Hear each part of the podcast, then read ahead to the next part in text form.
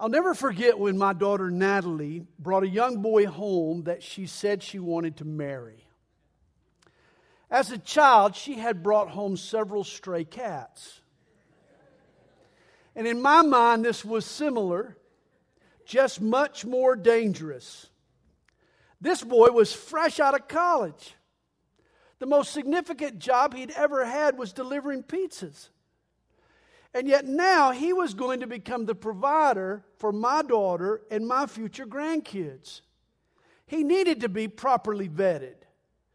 And so I spent the next year examining my prospective son in law. I left no stone unturned. I had a checklist longer than the Jiffy Lube. I mean, a 40 point inspection. I wasn't going to entrust the leadership and care of my daughter to just anybody. This man had to pass muster. And this is how God feels about his church. The church is the darling of heaven, the envy of the angels, the bride of Christ. And God isn't going to turn the leadership of his daughter over to just anyone. He expects pastors and church leaders to possess exemplary character. They need to pass muster. And in 1 Timothy 3, Paul gives to Timothy and to us a Jiffy Lube like inspection for church leaders, a character checklist. Verse 1 begins This is a faithful saying. If a man desires the position of a bishop, he desires a good work. The New Testament uses three titles for church leaders bishop, elder, and pastor. In Acts chapter 20 and in 1 Peter chapter 5, you'll find that all three titles are used interchangeably for the same person. Elder refers to the man himself, his maturity. Pastor or shepherd describes his methods. And bishop is the Greek word episkopos. Epi means over, and scopus is to scope out, to see, to look closely and thus an episkopos oversees. This speaks of what a leader does, his ministry. He views the big picture, he oversees the spiritual health of the church. Three ingredients, as we learned last week, factor into the qualifications for church leaders gender, giftedness, and character. And as with the person who married my daughter, gender and character are the most vital of the three. In this long checklist, only apt to teach refers to giftedness. And yet, sadly, today's church stresses only giftedness, while it compromises on both gender and character. Rather than grow godly men, in the modern church, women have usurped roles that are biblically reserved for men. And men of suspect scruples are tolerated because they can attract a big crowd. Gender gets ignored and character gets shortchanged, and God is appalled with our disregard for the beautiful portrait he's painting through gender roles, the picture of the church in Christ. Paul's checklist here indicates that he is targeting godly men. It's a faithful saying, he tells us, for a man to desire leadership Hey, I believe the church's future depends on godly men stepping up. And chapter 3 outlines their required caliber. Verse 2 A bishop then must be blameless. Hey, just because a pastor preaches well, he can't be a crook. He can't cuss out the umpire at the church softball game, or hide from his creditors, or cheat on his income tax, or neglect his wife and kids. He has to live in such a way that earns the respect of the people around him. Once a pastor embezzled $25,000 from the church funds. One of the elders commented, We need to go find him and get him back here so he can work off the money he owes us. I'm afraid the elder had missed the point. No, a bishop must be blameless. Now, that doesn't mean sinless, it means blameless. We all slip up and sin at times, but we should repent immediately and address the damage done. The Greek word translated blameless means nothing to take hold of.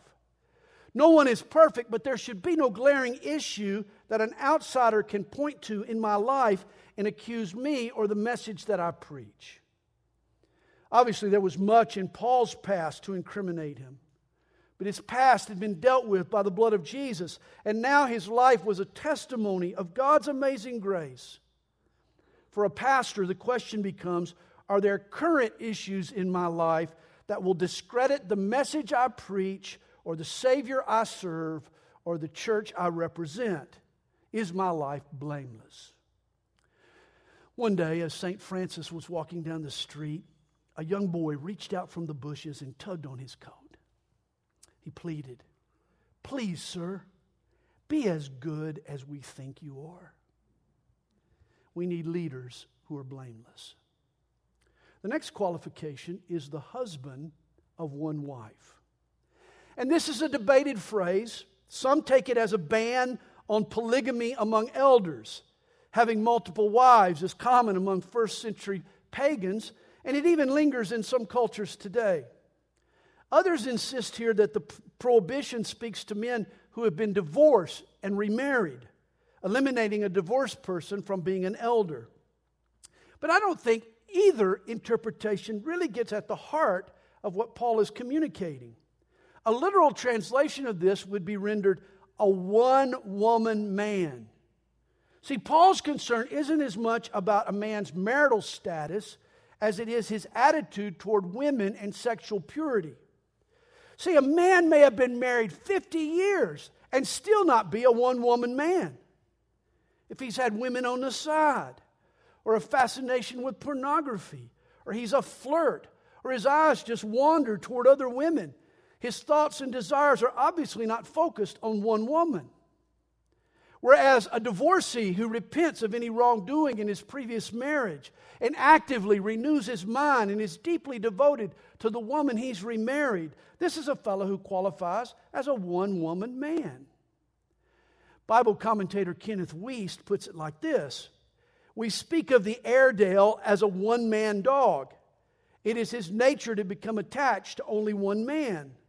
Since character is emphasized by the Greek construction, it's the bishop's nature to isolate and centralize his love.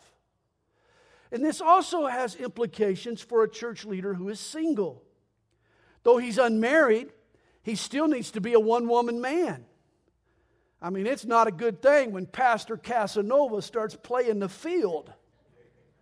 He's going to disrupt unity in the church. He should patiently wait on the wife that God has for him. Now, here's more on this checklist temperate, it means self controlled. It's the opposite of having a temper. A temperate man is one who has his emotions in check.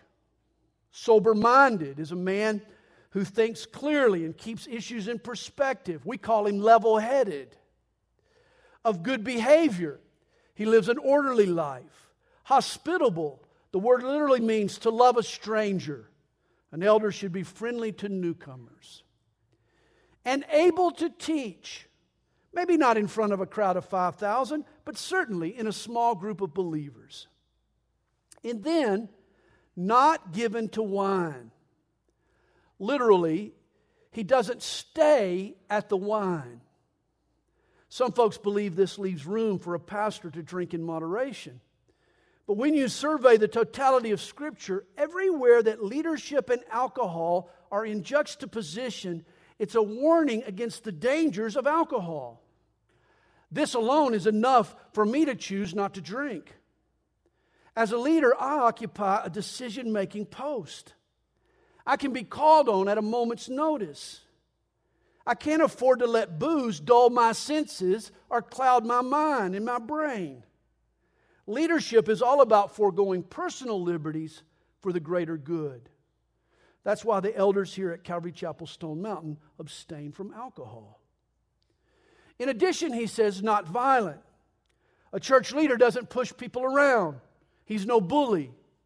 He doesn't use force or manipulation to get his way. He leads people with love and with gentle persuasion. He's a peacemaker. And then, not greedy for money. A pastor needs to feed the flock, not fleece the flock. He shouldn't love money. Once there was a toddler, he was playing in the den and found a quarter stuck in the shag carpet. Like toddlers do, he just took it and stuck it in his mouth, accidentally swallowed the coin. Well, the dad saw what had happened and he yelled to his wife, Quick, call the pastor. The wife replied, You, you mean 911? He said, No, the pastor. He can get money out of anybody.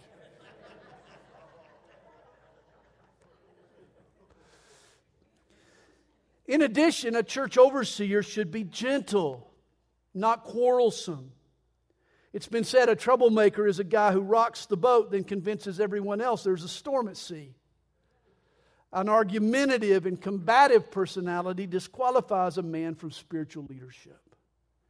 And not covetous, or that is, envious of other people, even of other pastors and churches and ministries. And then he says in verse 4 one who rules his own house well, having his children in submission with all reverence. Now, this is a key. Does the elder's wife and kids respect him? See, if a pastor or an elder can't win the respect of those who know him best, you have to question if he's living respectably. And when it comes to a pastor's kids, please remember they are kids. I sheltered my kids from unfair expectations. See, it's not whether a pastor's kids are going to rebel, they're sinners, and all sinners will rebel.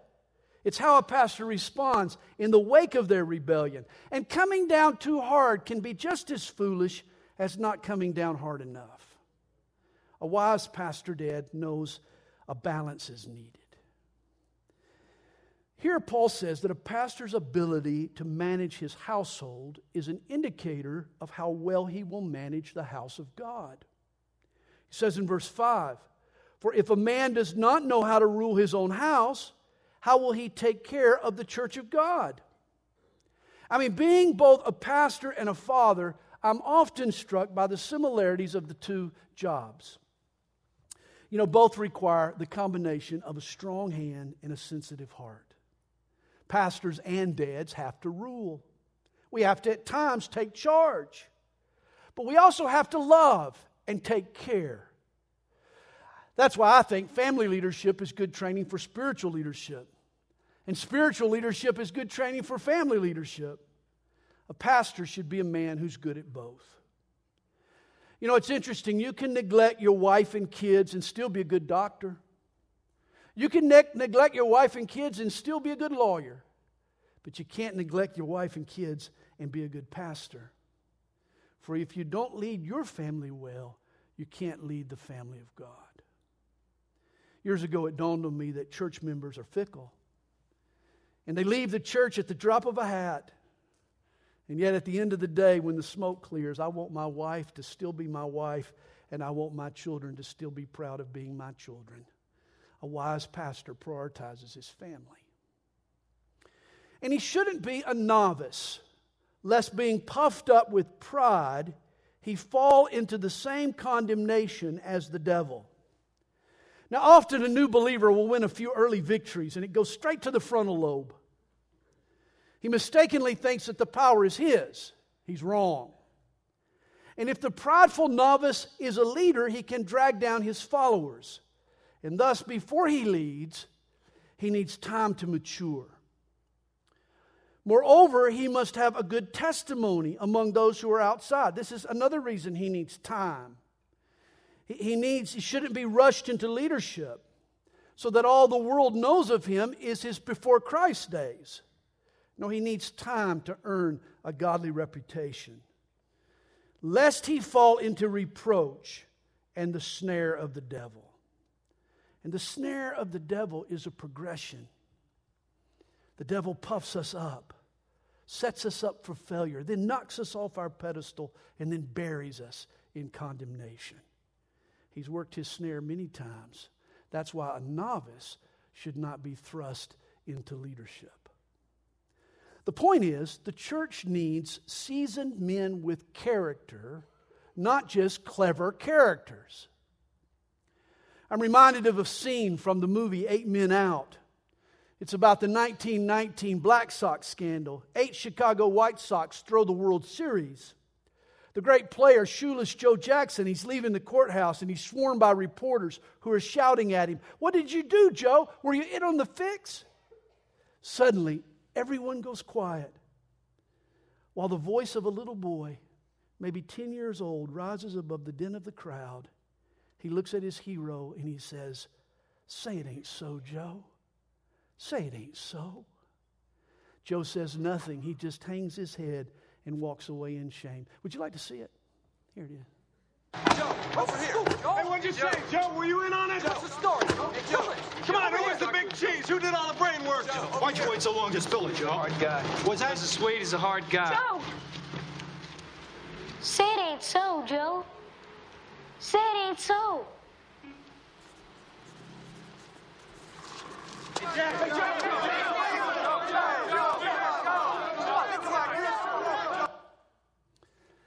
I don't ever want a little boy in our church look at me and say, Say it ain't so, Pastor Sandy. Say it ain't so. Verse 8. Likewise, deacons. Once a pastor and deacon, they went deer hunting together. When they arrived at their usual spot, they found a no trespassing sign. Well, the pastor recalled that old man Jones, he had a farm just down the road. The deacon balked. He says, Yeah, but Jones is a mean, ornery cuss. The pastor told him not to worry. Well, when they rolled into the yard, the deacon sat in the truck while the pastor went to get permission to hunt. When the door opened, there was Jones. Pastor, nice to see you. You're our favorite pastor. Whenever we're in town, we go to your church. What can I do for you? Well, obviously, permission to hunt was granted. But as the pastor walked away, the farmer asked him, he said, Pastor, he says, I've got a crippled old horse down by the barn that needs to be put down. But I'm rather fond of him. And I can't bring myself to pull the trigger. Will you shoot him for me? Well, as the pastor walked back to the truck, he started thinking, man, I can have a little fun with the deacon here. And so he jerked the rifle off his gun rack. He turned around and he snarled, Nobody's going to talk to me like that. He aimed his gun at the horse and blam! The horse dropped. Suddenly he heard, blam, blam. The pastor spun around, and there was the deacon with smoke pouring out the barrel of his shotgun. The deacon yelled, Come on, Pastor. You got his horse, and I got two of his cows. Let's get out of here.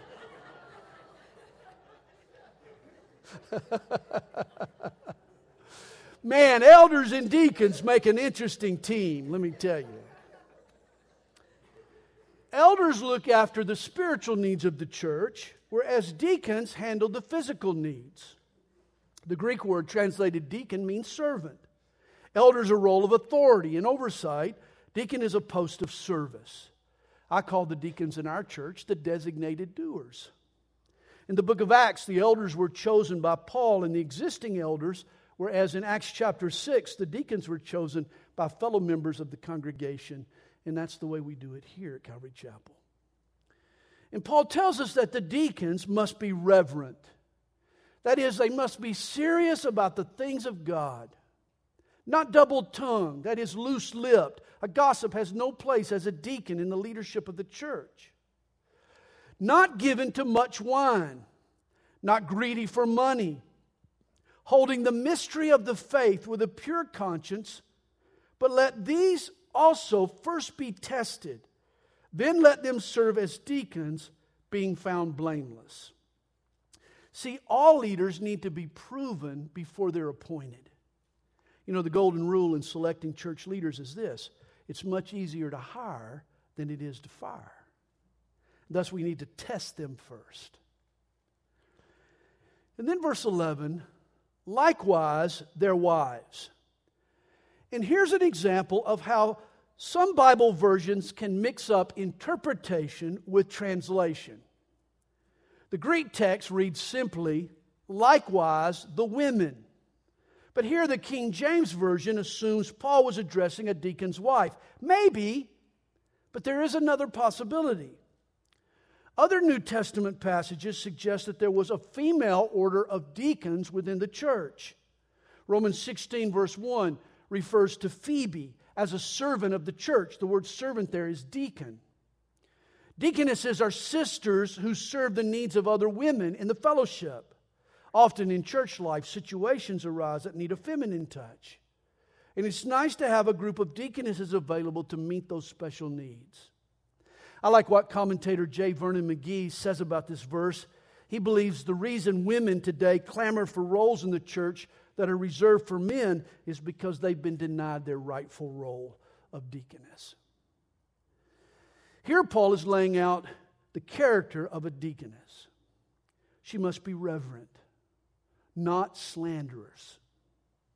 And in the Greek, it literally reads, not she devils. The word devil means slanderer. I heard of a lady who had a great way of combating gossip. When told a juicy tidbit, she'd insist that she and the gossip go directly to the subject of the gossip to find out if the accusation was true. I doubt anyone approached her twice with a maligning word. Hey, before you say anything about anybody, make it pass through three gates. Is it true? Is it needful? And is it kind? The deaconess should be temperate, faithful in all things. Women representing the church should be self controlled. Once a man said of his wife, My wife should be in Congress. She keeps bringing bills to the house. A temperate woman controls her spending. In verse 12, Paul reverts back to the male deacons. Let deacons be the husbands of one wife, ruling their children and their own houses well for those who have served well as deacons obtain for themselves a good standing and great boldness in the faith which is in Christ Jesus. You know, a deacon who serves faithfully earns people's respect and gains a degree of influence. A good example of this was Stephen. In Acts 6, he's waiting on tables, but in the very next chapter, he's preaching and working miracles. Deacon is a role where a person can prove themselves. Verse 14 These things I write to you, though I hope to come to you shortly. But if I am delayed, I write so that you may know how you ought to conduct yourself in the house of God. This is the theme here of 1 Timothy how to conduct ourselves in the house of God. And speaking of the house of God, the church, he says, which is the church of the living God, the pillar and ground of the truth. I love that. The church is the pillar and ground of the truth. I mean, where else can a person go today and find truth? Not the government, not the media, not the public universities. Rather than advocate for God, they often oppose Him. No, the only place a person can go these days to find God's truth is the church of the living God.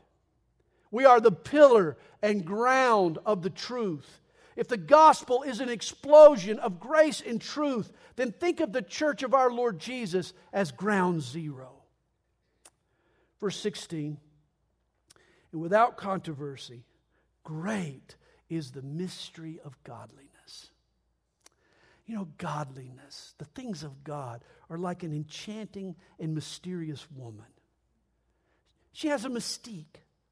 The more you know this woman, the more you realize you can't figure her out. See, the things of God likewise have a mystique that draw us to them. As Pascal put it, I love God because I know him. I adore him because I cannot comprehend him. Philosopher Mortimer Adler became a Christian at the age of 82. He explains why. I believe Christianity is the only logical, consistent faith in the world, but there are elements in it that can only be described as mystery. My chief reason for choosing Christianity was that the mysteries were incomprehensible. What's the point of revelation if we can figure God out ourselves? And Paul summarizes the gospel's mystique. He begins God was manifested in the flesh. Hey, the Ancient of Days became a child of time. The infinite became an infant. The gospel begins with amazement and wonder and awe. Jesus was justified in the Spirit. He worked miracles, but not of his own hand. His power came from God's Spirit. He operated as we should by faith. He was seen by angels. Throughout his ministry, Jesus often received angelic assistance.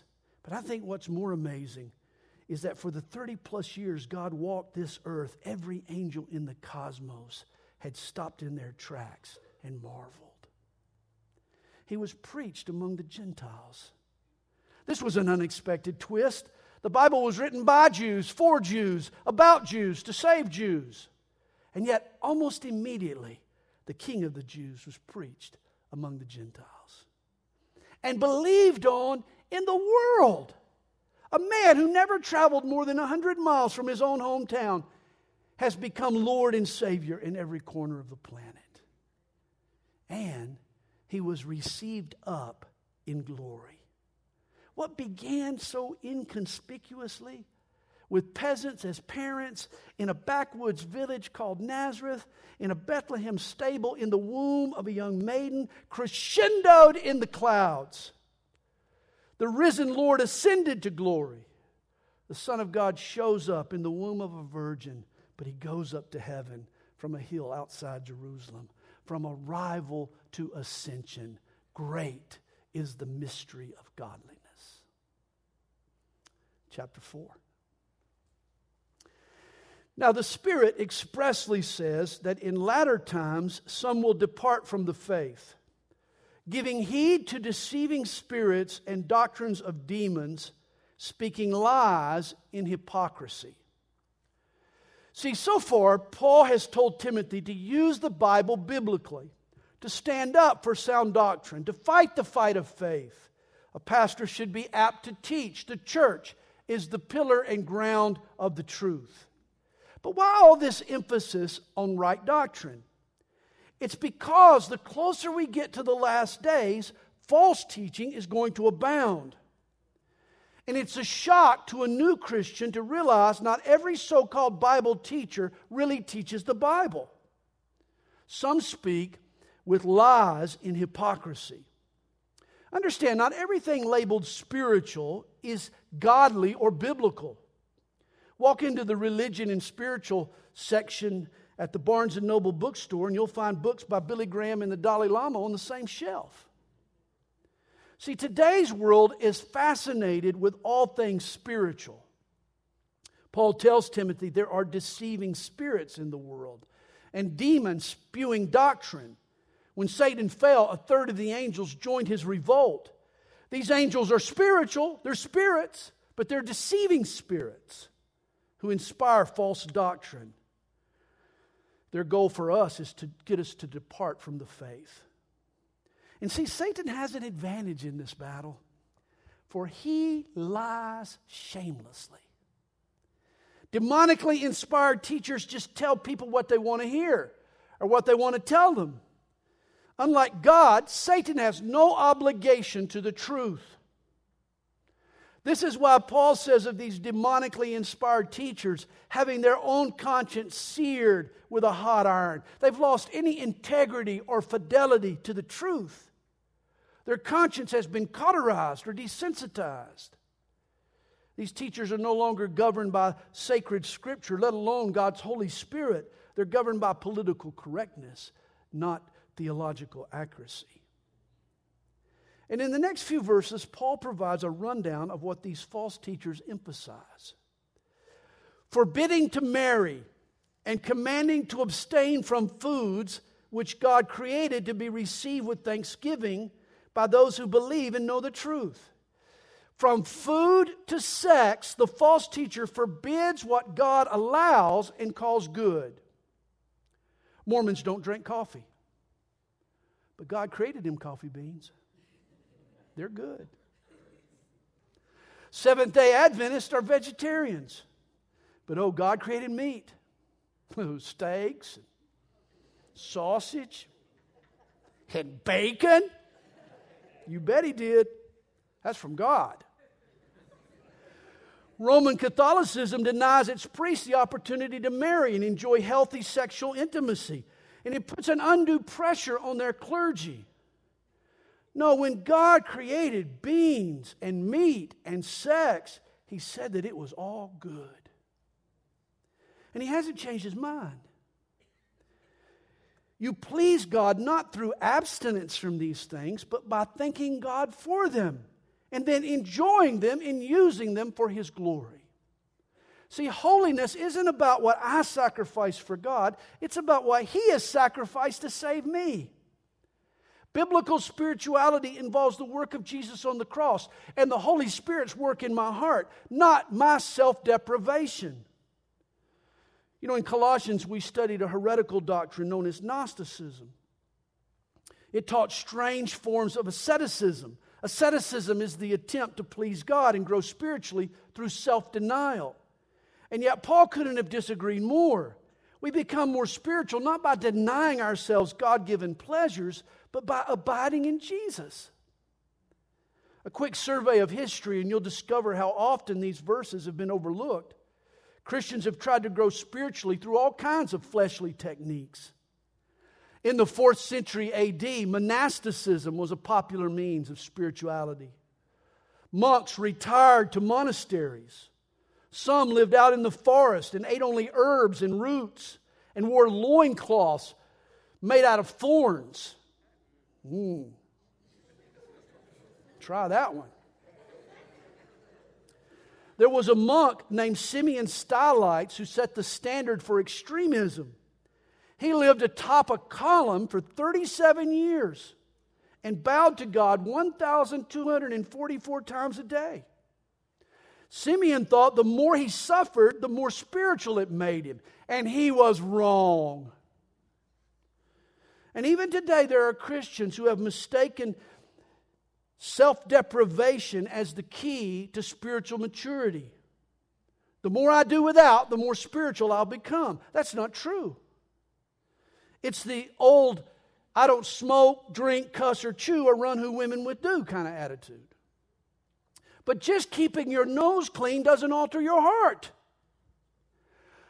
Trust me, a person can live in a cave and eat nothing but communion wafers and still be full of lust and pride and hate. What makes a person holy isn't what we do without, it's what we take in. I grow in God by receiving His nature and His pardon and His peace and His love and His joy and His power.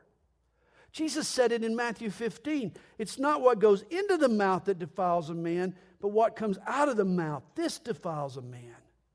Real righteousness is a matter of the heart. Christianity is not about me cleaning up my act, it's me trusting God to make me clean.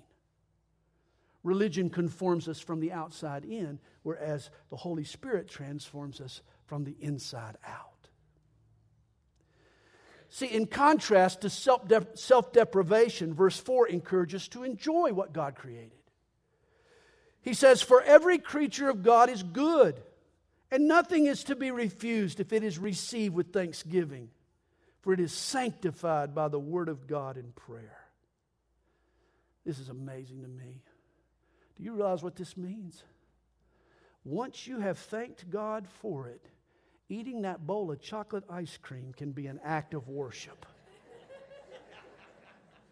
it's true.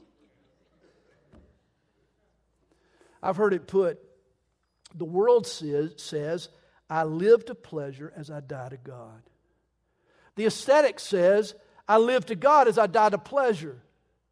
But the Christian says, I live to pleasure as I live to God. Christians are free to enjoy the pleasures that God has created.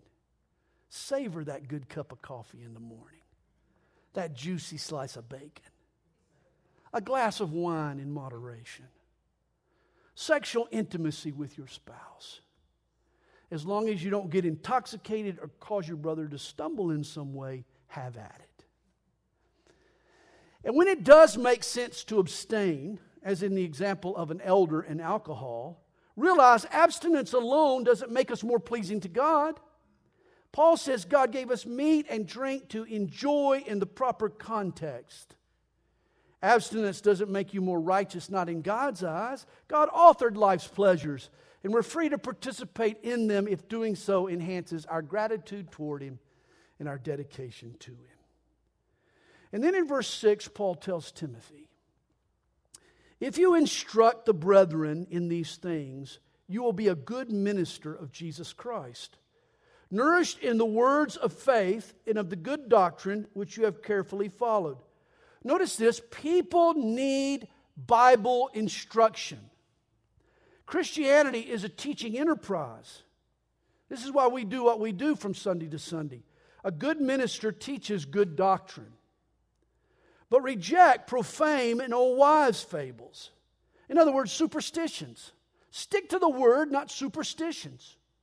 You know, amazingly, even in our high tech society, did you know that 20 million Americans carry a rabbit's foot or some other good luck charm in their pocket? Though it wasn't very lucky for the rabbit. No, Paul encourages Timothy not to trust his destiny to silly superstitions, but to godliness. Exercise yourself toward godliness. For bodily exercise profits a little, but godliness is profitable for all things. I mean, physical exercise it's good, it can firm up your thighs. But through spiritual exercise, prayer and Bible study and service, you can firm up your faith, which profits a lot. Realize health clubs work off a business model where they sell far more memberships than their facility can accommodate. Why? Because they know that a few weeks after people sign up, they stop coming. Exercise is hard work. And godly exercise is still exercise. You know, it's been said you don't stop exercising because you grow old, you grow old because you stop exercising. And if your Christian life has grown old and lost its vigor, there's a good probability that you've stopped exercising yourself spiritually. And here's why spiritual exercise is so vital. For having promise of the life that now is and of that which is to come, this is a faithful saying and worthy of all acceptance. Listen, I'm going to live for eternity. I have the promise of this life, but the life to come. And thus, I would rather have a sculpted, in shape spirit and a bulging faith that'll last for eternity than a well toned corpse. In verse 10, Paul sums it up. For to this end we both labor and suffer reproach because we trust in the living God, who is the Savior of all men, especially of those who believe.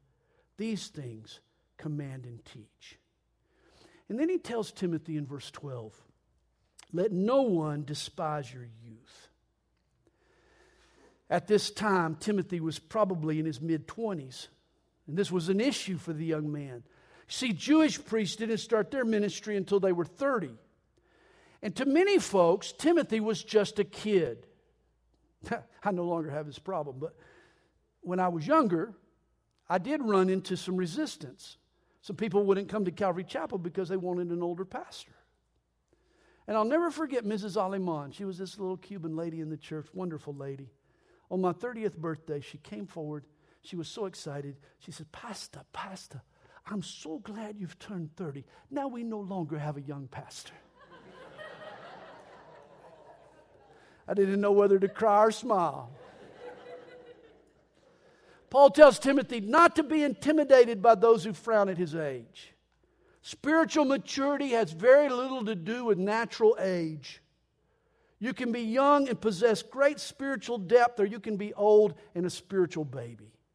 What matters is time spent with God and in His Word. Now, Paul says to Timothy that he needs to forget what people are thinking and get on with leading those who want to be led.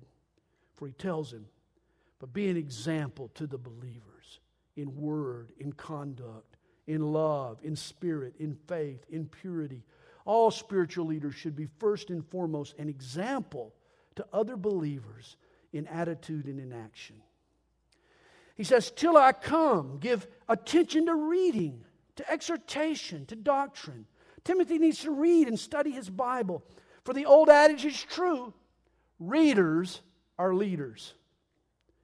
And then verse 14 do not neglect the gift that is in you, which was given to you by prophecy with the laying on of the hands of the eldership.